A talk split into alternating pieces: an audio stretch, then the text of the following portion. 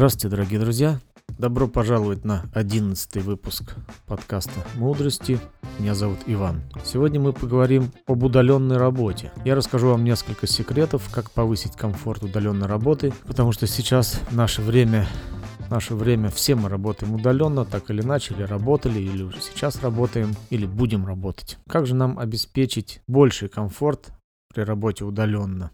Вот несколько советов.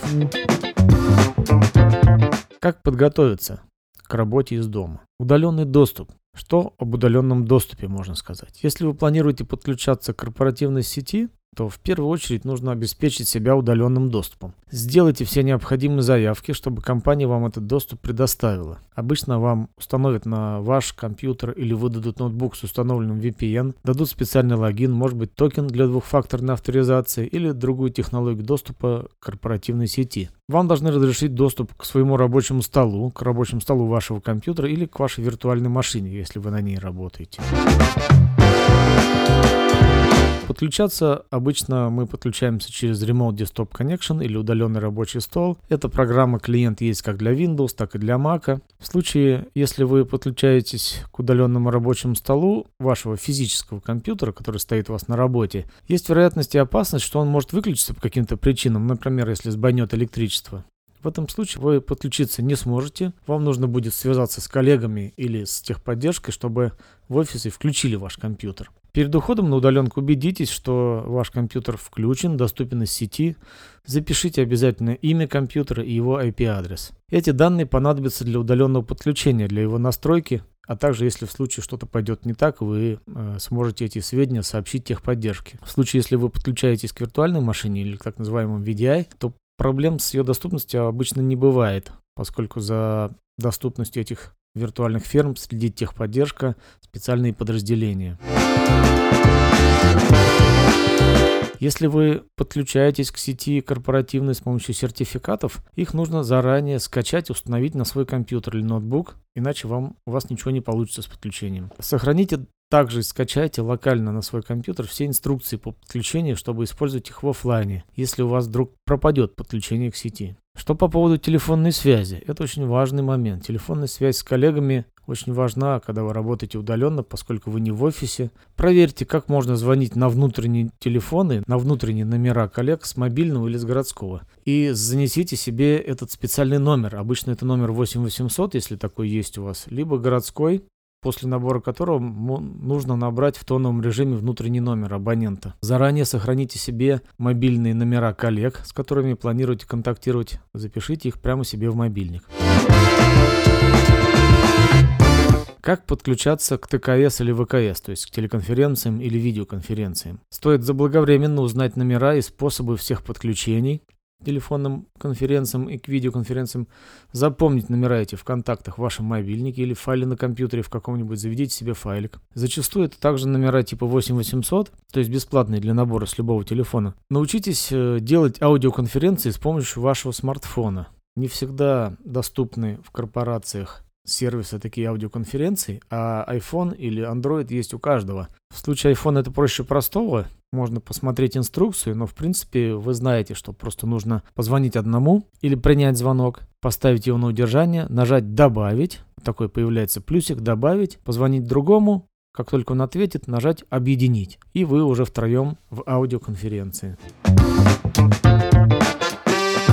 Если для участия в видеоконференц-связи нужен специфический софт, специфические специальные программы типа Polycom, нужно скачать их и поставить заранее. Попросите инструкцию, как их настроить. Для групповых видеоконференций отлично подходит бесплатная программа Zoom. Сейчас вы знаете, что это мейнстрим, то есть все пользуются Zoom, э, ученики в школах учатся в Zoom, э, все ВКС проходят в Zoom, потому что это бесплатная и довольно надежная программа. Zoom работает на смартфонах и на компьютерах, ноутбуках. Чтобы настроиться и все проверить, проведите пробные подключения, проверьте, как у вас работает звук, как у вас видно видео. Если у вас нет Zoom, но есть смартфон, в принципе, можно устроить видеоконференции, совместные звонки и в WhatsApp, но только для четырех пользователей максимально одновременно. Для конференции, для видеоконференции, э, если у вас продукция Apple, Pad или iPhone, подойдет FaceTime.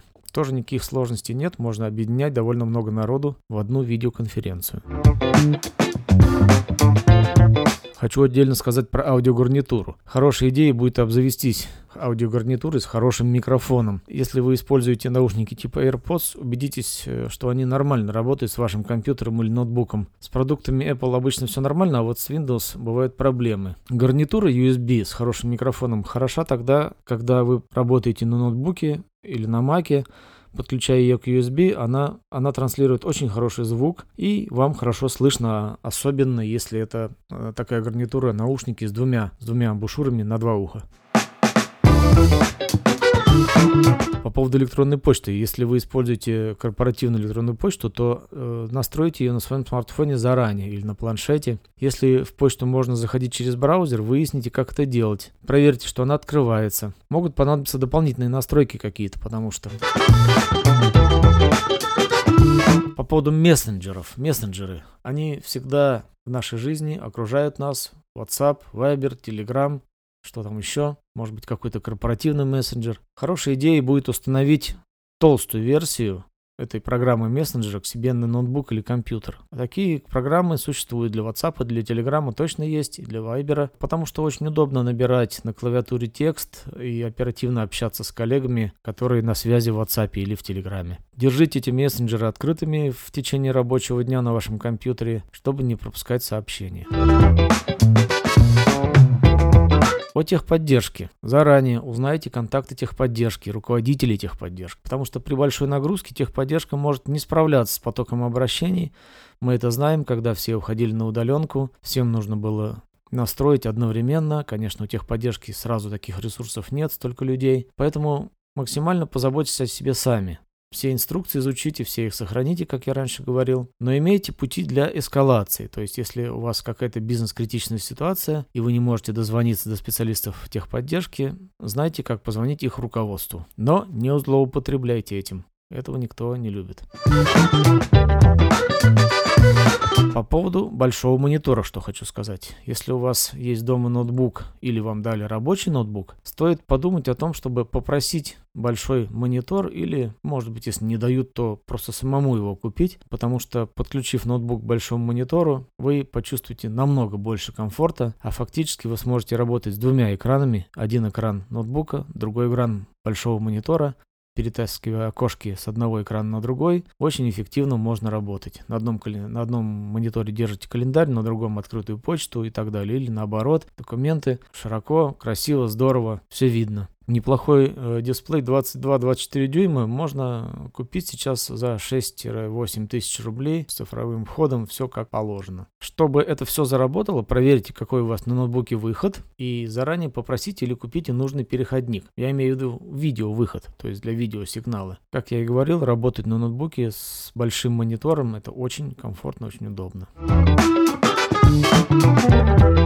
По поводу сканированной печати если у вас нет дома МФУ, может быть, стоит озаботиться и сходить за ним в магазин, либо заказать. Может быть, вам, конечно, на работе дадут что-то домой, но это вряд ли. Иметь дома хороший маленький компактный МФУ, типа, например, Canon Pixma или HP, где вы сможете отсканировать документ, отправить скан, это часто нужно. Либо сделать копию, ну и напечатать что-то для того, чтобы беречь глаза. Подумайте о том, чтобы иметь дома маленький МФУ. Такие аппараты стоят от 7 до 10 тысяч. Это будет заодно и цветной аппарат, и по Wi-Fi сможет печатать. Очень рекомендую. Для сканирования документов, если у вас нет МФУ и вы не хотите, можно, конечно, использовать iPhone или iPad. Есть инструкция о том, как с помощью камеры сканировать документы и преобразовывать их в файлы PDF или в какие-то изображения. Очень полезные, очень рекомендую вам изучить. Что ж, друзья, эти советы исходят из моего личного опыта. На истину последней инстанции я никогда не претендую. Если у вас есть другой опыт, вы можете им воспользоваться. Важно помнить о том, что если вы уходите на удаленную работу, к этому надо подготовиться. Чем лучше вы подготовитесь, тем комфортнее вам будет работать удаленно и приносить пользу компании и испытывать меньше стресса. А на этом сегодня я заканчиваю свой подкаст. Было приятно с вами пообщаться. До свидания.